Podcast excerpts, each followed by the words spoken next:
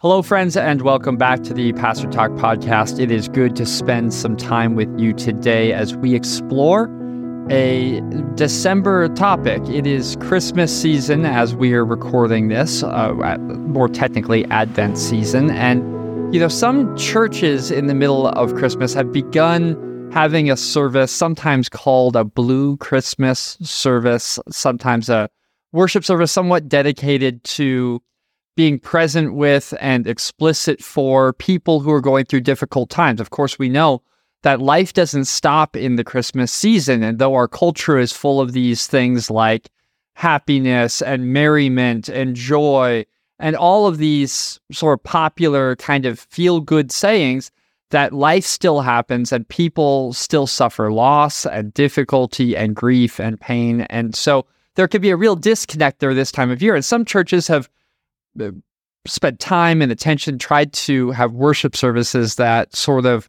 speak to that and honor that experience. And Clint, uh, leading up to this discussion, we're talking a little bit about what we might want to talk about with you this week. And, you know, the conversation that came to me was, you know, I think it might help us all to be reminded of how we get to Christmas as we now celebrate it culturally. I think that that really does matter. And I think, especially if you're joining us this season or at any season in the future, and this is for you a time where everyone around you is talking about being merry and bright, and your life feels dark and maybe quiet, then this is an opportunity for you to be reminded that the Christmas story, as the Bible gives it to us, the Christian Christmas story, is for you. And we're going to land on that as we move forward in this conversation. Stick around because I, I think it's important that we remember that Christmas isn't all of the trappings. That Christmas is a real story of God breaking into the world, and that is for you, regardless of how you're experiencing Christmas this year. I think it's amazing eh, when you stop and think, Michael, in our culture, it's just amazing how big Christmas is and and what it represents. And so if you if you don't fit that that mold of what we've kind of defined as the perfect Christmas, right? If you don't have children or if you don't have children at home or if you don't get to travel to be home or if you've lost somebody, the the idea that you don't fit into the the kind of Christmas mold. And I think that's an important thing to think about. But I think, as you said, to back up and say, well, how did it get here? How did we get such expectations? How did we get such weight on this day that we supposedly celebrate the birth of Jesus, but also all of the stuff yeah. that goes with it. And and you and I have joked through the years you, you love most everything about Christmas.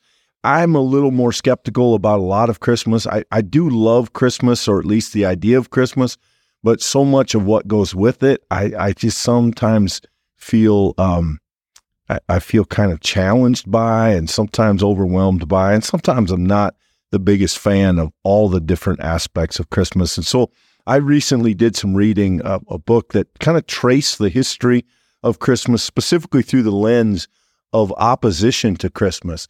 And y- you may know this, but for centuries, the Christian church didn't have Christmas.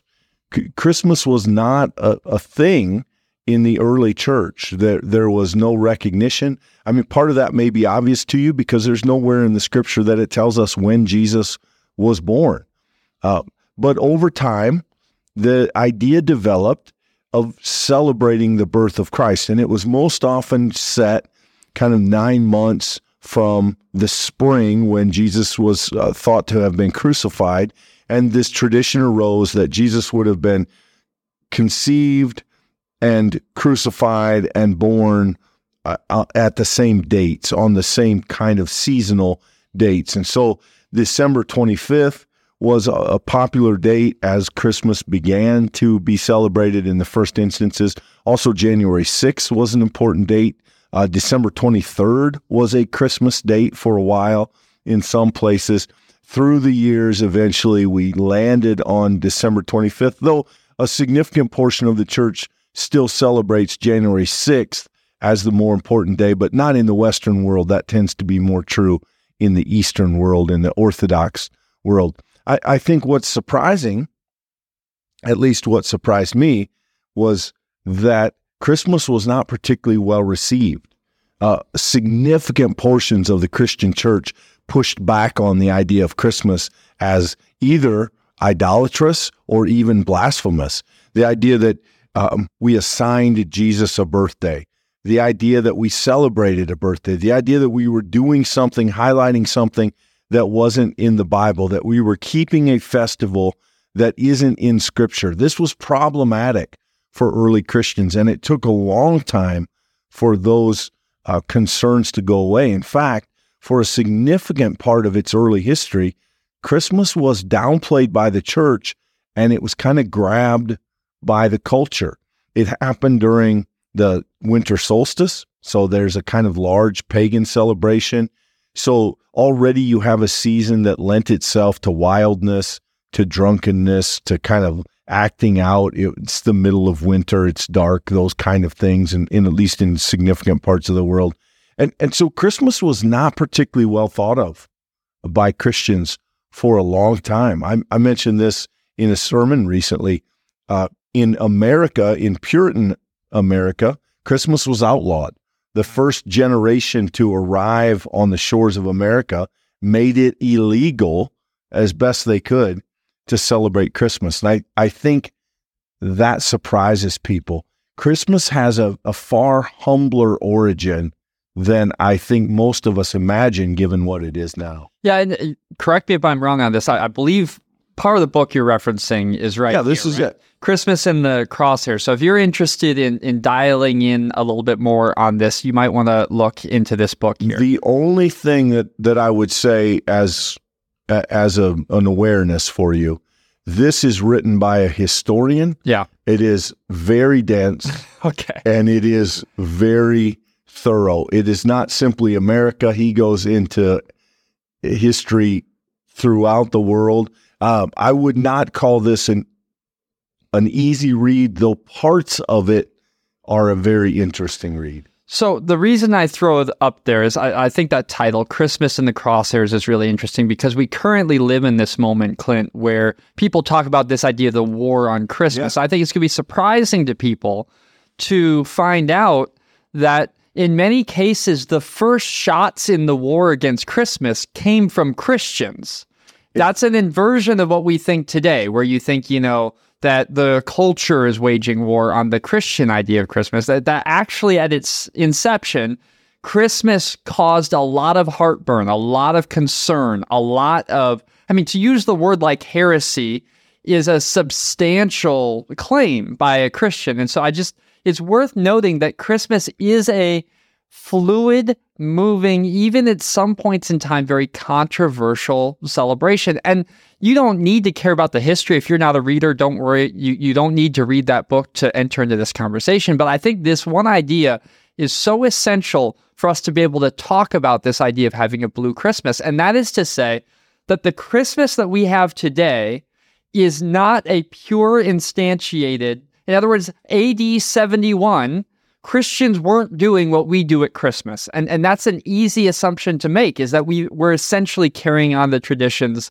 of hundreds and thousands of years. That's not the case. And so if we can be aware that Christmas has changed and shaped, then we can also be the, aware of the ways in which it has been and hasn't been faithful to the biblical account. And we can ask questions of it that may reveal to us some space in Christmas that we presently don't celebrate as much as we might want to or need to. I would go so far as to say, historically speaking, most of the efforts to silence Christmas have come from the church. Mm. Uh, mm-hmm. it, it has been Christians. And not only would our fathers and mothers in the faith not recognize anything we do with Christmas, they would have significant reservations about the very idea of Christmas. And and I think you know, it it's helpful to know that that's not uh, that's not Grinch, that's not Scrooge. It's just to say that this thing that we experience as now right a six week season that comprises religion and culture and characters and biblical references and songs. This thing that has grown into these enormous proportions, ha- has a fairly humble beginning and a fairly checkered history in in many parts of at least the church's story. And and I do think that helps with some of the pressure when we feel you know that everything has to be just right that right. we have to get the perfect gift that we have to eat the right food that we have to get the travel arrangements just right we we have to it helps to take a breather and realize we don't right the the christian church and society survived for millennia not knowing exactly what to do with christmas. And so if we still don't know exactly what to do with it that that's perfectly fine. We're okay. Uh, I think an important point to come to as we talk about the difficult parts of Christmas is to first recognize some of the artificial good that has been injected into Christmas. And I was interested to learn, and, and I'd love if you would share with us a little bit about the artists and the poets and the people who took what was a rough Christmas and turned it into more of a family and and sort of happy sort of season. Yeah. So in the early 1800s, particularly in the East, in a place like New York, Christmas was a, a day in which the tradition was for essentially gangs of people to roam the streets and to break into houses, to take things. There was a lot, there was some violence, there was a lot of theft, there was a lot of drinking. It was not considered a family holiday really by any by any stretch, by any reasonable definition. And there were people thinking, we need to get rid of this. Well, it, it coincided with a time in the early 1800s um, where some notable poetry, uh, one that everyone would probably know, twas the night before Christmas. Right. This is one of the early um, evidences of this kind of movement. You have until then, you have this idea of Saint Nick, Saint Nicholas, there are other regional Christmas figures scattered throughout the globe. But this movement, this songs, poems, stories, they really center on this term, this title, and this character, Santa Claus, who who doesn't exist in any way that we would necessarily recognize until that point. And it's really at that point, you know, Saint Nicholas is kind of a, a, a stoic saint, thin, gaunt, kind of serious.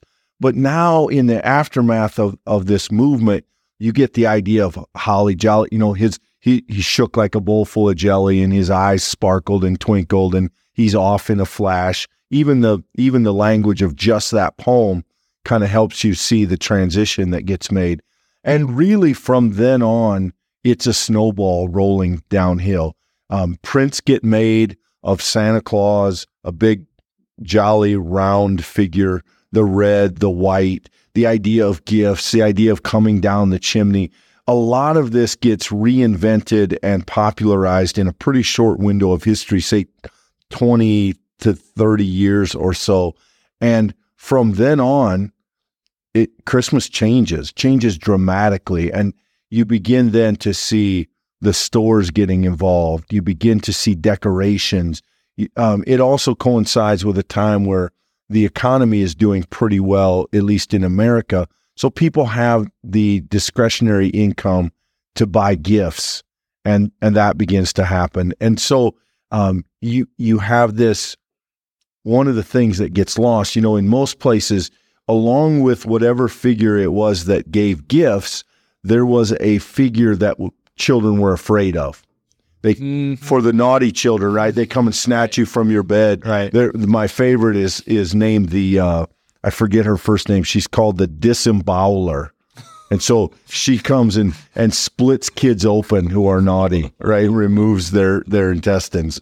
And so um, now you have, you get that reframed, reframed for a family story where about the worst thing that happens is Santa brings you coal. Right. It, you know, that, so that I you don't have that punishment idea anymore, and you have a, the American family kind of leaning into this narrative of giving children gifts, making them happy, and it really does well for Christmas. And eh, since then, it, you know, obviously the mid 1800s is a long ways away, but since then, Christmas has kind of been on a steady rise. There have been some bumps. Um, there have been some regimes, the Nazis, the communists, who really, in their own way, tried to either co opt Christmas or get rid of it completely because it had religious overtones. But really, from that point, it becomes possible to celebrate what we would call a cultural Christmas, a Christmas that isn't entirely wrapped up with Jesus and manger and story, because now you have Santa Claus and elves, and you have this alternate story that lives a little more comfortably within the American culture. And I, I really think, at least for me, the most interesting history in the church is early in Christmas. But from a Christian cultural standpoint, it's kind of the last hundred years or so as Christmas has just gotten bigger and bigger and bigger through the years. And we've uh, created this thing that now seems impossible to get a leash on. Well, and so what makes this so important, and maybe this is anti intuitive to you because we told you we're going to be talking about how Christians respond to the stuff that makes Christmas difficult. And you think, well, this is a lot of history, but th- this is a critical turning point because so much of what we think of as our cultural celebration of Christmas is rooted and embedded in some of these merry, bright, joyful, it all works out in the end kind of themes. Like, for instance, you think of a classic Christmas movie like White Christmas. Well, even though there's a drought, at the very end, it's going to be a white Christmas, right? There's no snow, and the movie's going to end with snow. Or you have uh, every time a bell rings, the angel gets his wings. You have these Christmas miracle stories, and these miracle stories lead to these ever increasing levels of everything works out. If you just believe, then all of the bad will will turn away and there'll be light and they'll be good at Christmas. And so what you have is you have the cultural Christmas story teaching us how Christmas is supposed to feel. This is the emotion that a true Christmas experience should elicit within you. And this may sound obvious. I hope it doesn't sound overly elementary. I think it bears repeating and it bears reminding that that is not inherently coming from the Christian Christmas story. It, in fact, if we're to zoom in on the story of Christmas, what you're going to find is a very sparse telling of Jesus' birth. It's only in two New Testament Gospels.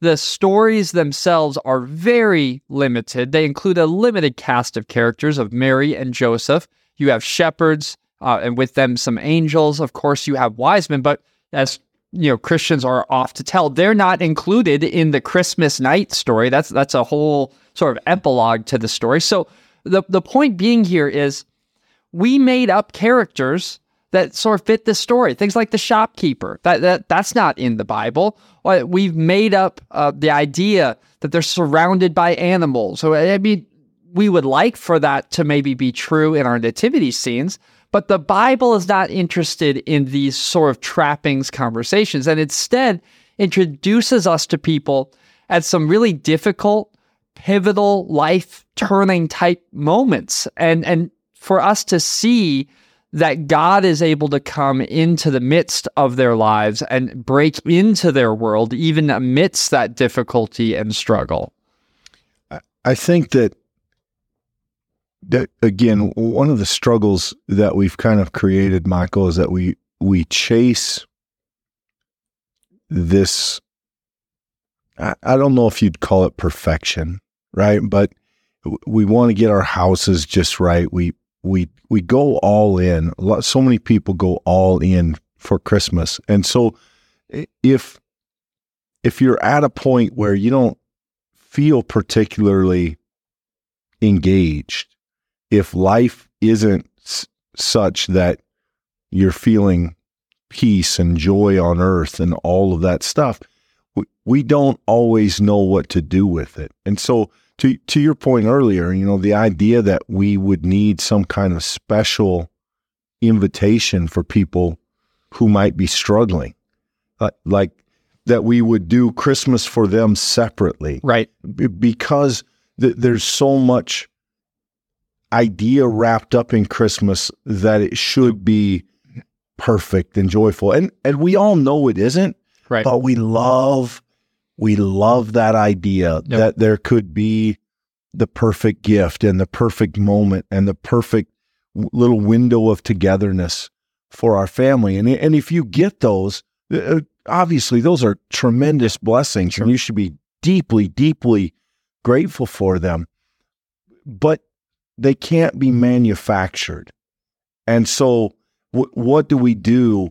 Why did we think reading a story about a displaced poor couple bowing to the whims of the power of their day and a, a bloodthirsty ruler who chi- who kills children in the aftermath of a threat to his power and, and we got from there Right. to all is calm all is bright Right. and I, I it, it doesn't always leave room for everyone. The the first Christmas is very messy. And and if you read those stories, Right. it's all room for for people who don't know what to do with it because that's the only people there are. Yep. I, I think a biblical example of this, and th- this is a small illustration, but I, I think it helps serve the point. That just comes from the Christmas story in Luke chapter 2. And, you know, we have this song, Joy to the World, which if you've ever been in a full sanctuary and you've heard Joy to the World and, and you've got a loud instrument behind it and the congregation's singing because it's a well known song, there's an energy, there's an enthusiasm, there's a joy to it, right? And look at Luke chapter 2 here. Um, it says very simply um, that the angel of the Lord stands before the shepherds, glory of the Lord shines around them. The shepherds were, naturally, terrified. The angel says to them, Do not be afraid, for see, I'm bringing you good news of great joy for all people. Isn't it interesting that the first joy to the world was reassurance for the terror? and so our lives are lived in rhythms and cycles. And there are some Christmases, and I've had these and I cherish them, are, are moments where there's a sense of closeness to family, the the traditions, the the, the meal, the music, the the church, all of it comes together and, and it makes a beautiful memory. And when we get those, we cherish them there are many, many moments in which our stories look far more like the biblical story than they do like the cultural Christmas story. Uh, moments of doubt, uh, moments of fear. Uh, we both know, and, uh, and we've been with church people who have lost loved ones right before Christmas, uh, been with people who Christmas is the moment in which their financial lives dropped out from under them and their job is gone and and they have no clue what's going to come next and in those moments that feeling of terror the reassurance of joy to the world there's good news of great joy that that the savior has come that's a radically different story than if you've been good all year then you get to get presents and you get to eat lots of food and spend time making memories doing the same thing you did last year with your family. Uh, We have to be able to parse between these things because I, I think it's ironic to me, Clint, that people would come to a Christian church and that they would feel like they would need to go to a different service that would represent their experience.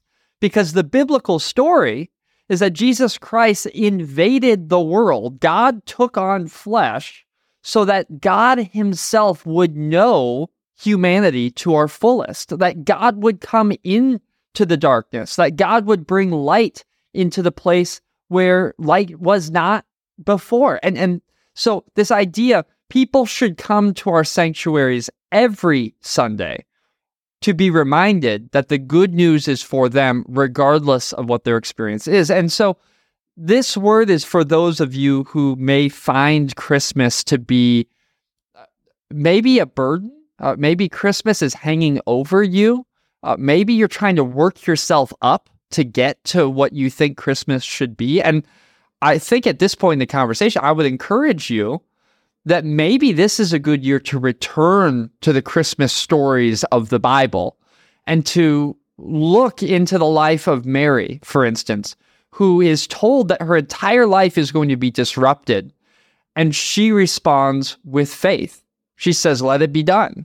And and that may be your invitation this Christmas is to invite God in your own life, to be open to God and say, "Lord, let it be done. Well, may your will be done in my life." That's an incredible testament of faith from a very young woman. And and that is what Christmas is about. It's about God bringing good news into dark places, God disrupting the things that we thought we knew for something even better.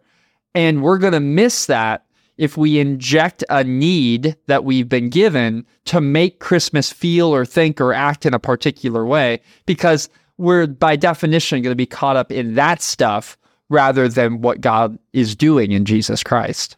The Christmas stories, you all may know this, are basically found in two places in the Bible, Matthew and Luke. And the most commonly repeated phrase among the two versions of the story is be not afraid don't be afraid. That that's the most common greeting to all the people of Christmas. God keeps showing up to announce this good news and people keep reacting with fear. And so the reassurance of Christmas starts off be not afraid. And you know th- that's telling because that's the fundamental problem that Christmas seeks to solve mm. it is fear is unsettledness, is disconnect.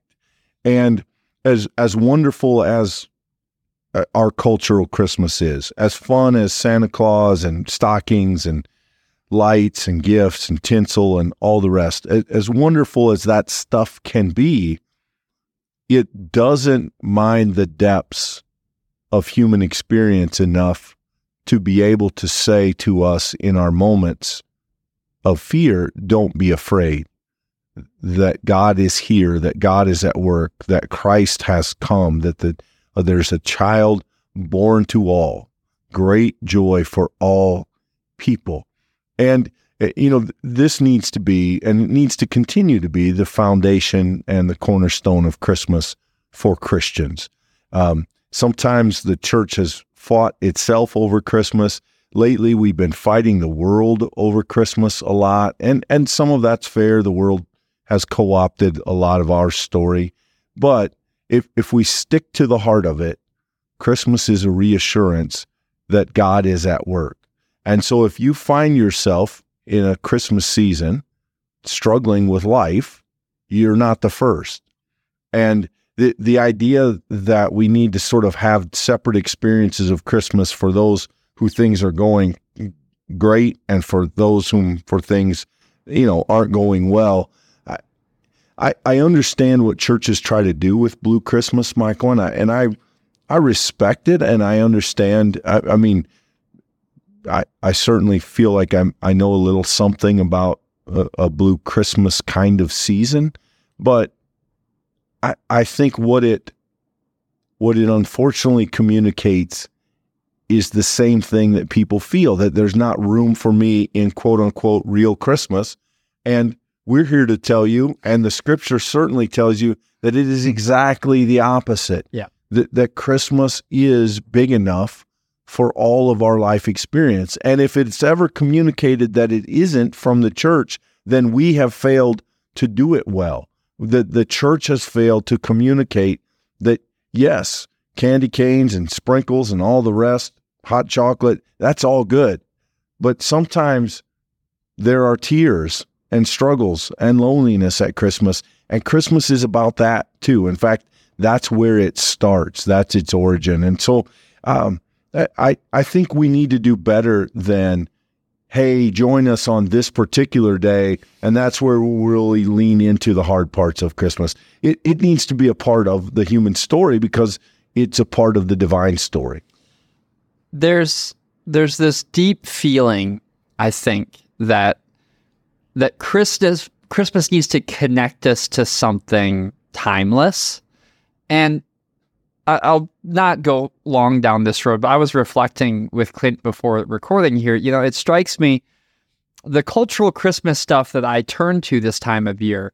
Uh, this is literally the only time of year I listen to Bing Crosby or Frank Sinatra. I, I I don't mind their voices, but that's the only songs I listen to. It's the only time of year I watch black and white movies. It's it's a fascinating sort of moment in time that has captured my attention of, of Christmas. And these are the things that I make part of it. And I'm not going to lie to you, I like them. I like doing it. It's a fun part of the celebration for me.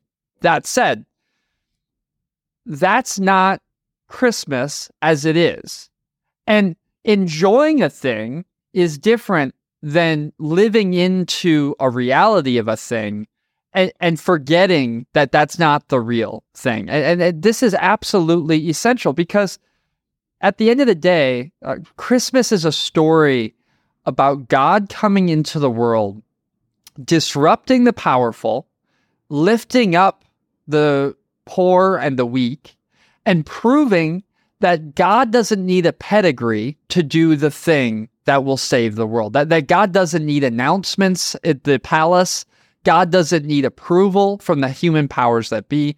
That when God chooses, God chooses who he will work through and, and ultimately he will accomplish his purpose. And so, uh, by way of summarizing uh, Clint's words, I think in my own words, it's just simply to say, when we practice Christmas, and we've done it for a long time, and we built up traditions and habits, yours too might look like listening to some particular music artist or watching a particular film, or maybe more powerfully, celebrating with a particular person or doing a particular thing. And maybe you can't do that anymore. Or maybe you just find yourself in a season that you think you're supposed to be high and excited and emotionally lifted up, and you feel down and you feel blue. If that's you, then I think the question that Christmas affords you is how is God broken into my life? How, how is God present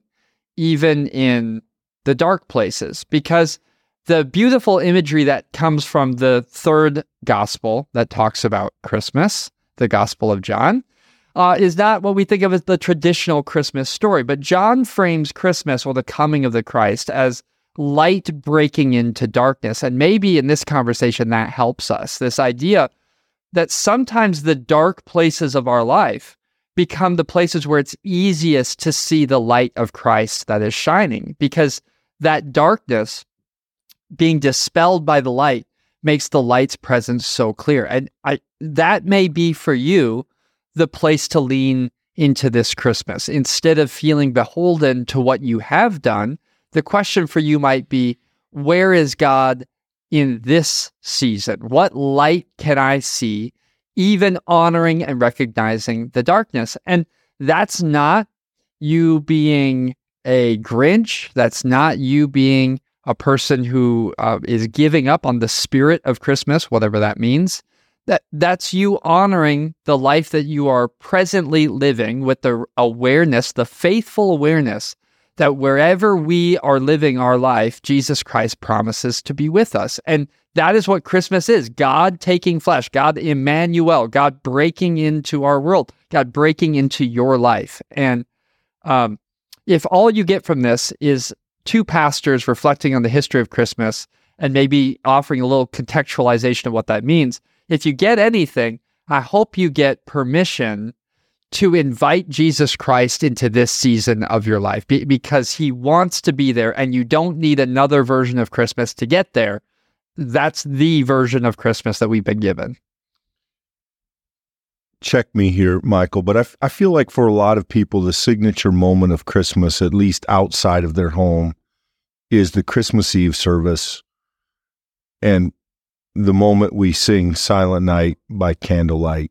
And, you know, I've talked to many, many people over the year who say that's their favorite part of Christmas services. And uh, I've, I've spent a little time thinking about what it is about that moment. And A, it, it's the last thing that a lot of people have to do in the Christmas season. I mean, the next day is Christmas, yeah, right. that night is Christmas Eve, whether they're morning families or evening families in terms of their own gatherings. But so there may be a sense of relief in it, right. but I but I believe it to be deeper than that. I think it is that moment where with the candlelight, Silent Night's a good song, but it's not. it's not a it's not the kind of song that if you hear it driving in your car, you have to pull over because you're overwhelmed. You you know the song, it's fun. But in that context, it it feels like the closest approximation I think many of us get to peace, Mm. to, to a moment of light in the darkness, of the noise going away, and and the idea that there is something represented by the candlelight th- that is pure, that is true, that that is sacred, might even say holy. Um, having said that,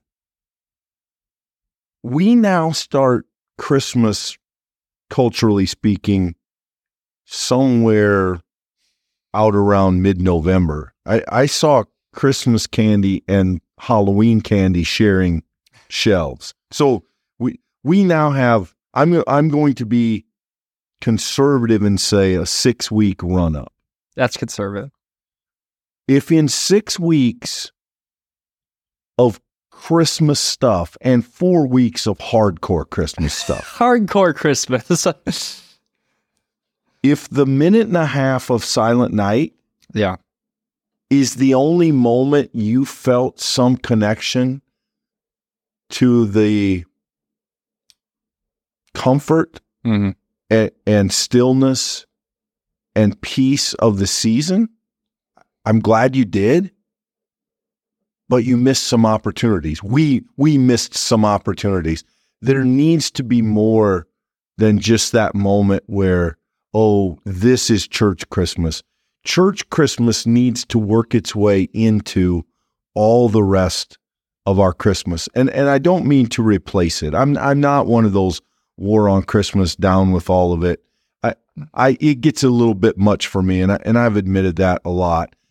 But I think we need to make sure that we don't experience it as two different things. Oh, we have cultural Christmas over here, but then I get these few minutes of of church Christmas and it's really nice. And then back to the other one to get the gifts open. Let Christmas, the full breadth of it, the joy Mhm.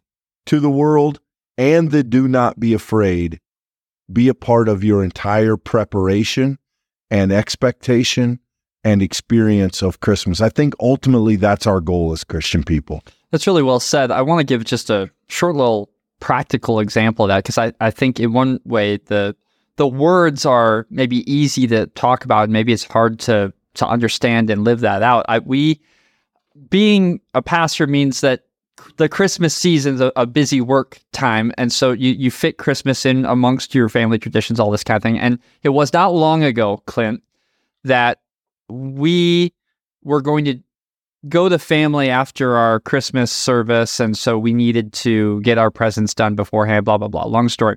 The short version: there's a thing that happened at church that I needed to run in for at the time we thought we were going to open our presents, and my girls now like you know, uh, five years old, nine years old, whatever.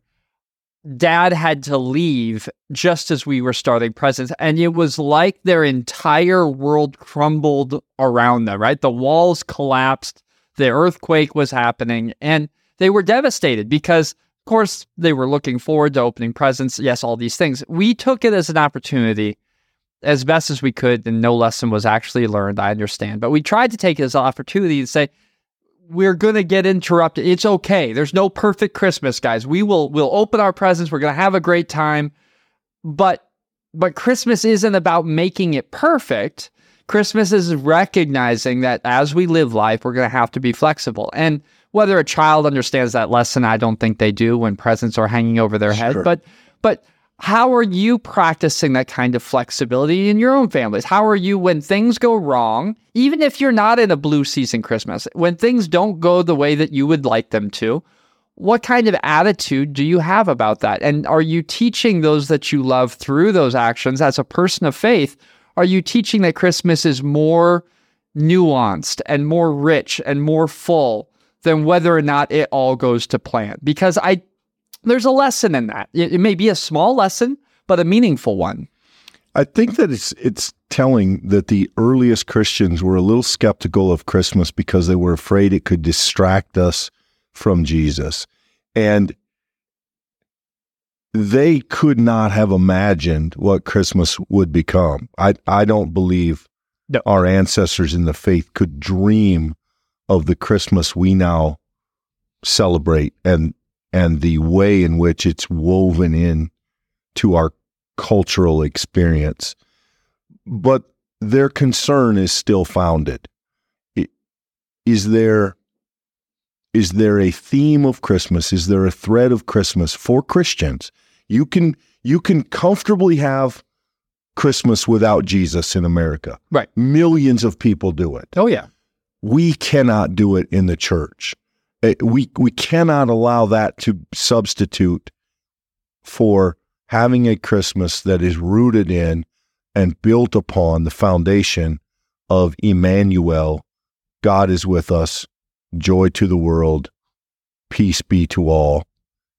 These are the things that have to carry the way that we celebrate Christmas. Can we do the other stuff? I, I think we can. Some Christians would say, no, you, you can't. I would say you can. I just think you have to do them thoughtfully in right. order to do them faithfully. Christmas as a cultural event raises lots of questions for Christian, raises ma- questions about materialism and finances and debt and lots of other things. Um, but those, I think, can be navigated. I, I think we can do that well. What we can't do is let the world set our Christmas agenda for us. And wh- whether things are going well, great for you, all is great, wonderful, be thankful, or whether things are a struggle, there is still the promise of Christmas for you and the promise of peace, joy, love, comfort, and strength found in it. That's interesting that you end in that place because I remind you that Christians have a word that we use. It's shorthand that describes the idea of the good news. Remember that good news that the angels proclaimed. We call it the gospel. And so Christmas is the first telling of the gospel, the good news that God has come. And so I simply repeat no matter how you find this conversation today or how you might find it in the future, may you know the good news that God has come into the world and that that has been the inflection point of all time. No matter what season you find yourself in today, tomorrow, or eternity to come, that is the God who has chosen to break into the world to save you and to be with you in the midst of all of it. So take hope in that find in that strength and courage and um, an opportunity, an invitation to faith. And we sincerely hope that that will be a part of your experience of Christmas this year. Absolutely. Merry Christmas. Uh, thanks for listening. And we enjoy having the opportunity to have these conversations with you and hope that they're helpful. Hey, we want to thank you for listening to this broadcast. We're grateful for the support and the connections, the relationships we get to make through some of these offerings. We hope that they've been helpful. We know that there are lots of choices that you have, lots of things you can listen to. We want to make you aware of some of what we're doing, and we greatly appreciate you being a part of it. Absolutely. We want to just thank you for being one of our audio podcast listeners. It's amazing to have you with us in the midst of our conversations. Of course, I hope you know that you can find the whole archive of all of these conversations at pastortalk.co. We would love for you to join us there. You can find options for subscribing by email. You can easily share things there with other people who you think uh, might appreciate uh, recordings like this. And of course, we just want to welcome you if you're ever interested in joining us for the video podcast. You can do that on YouTube. It is youtube.com slash FPC Spirit Lake. There you can comment and engage with us. Or if you would prefer to do that uh, without going to YouTube, you can actually just click the link in the description of this podcast where you will be able to send us a form and information and, and, reach out to us. We love to hear from you and engage in conversation with you. Thanks again for taking time to be with us. We look forward to our next conversation and can't wait to see you then.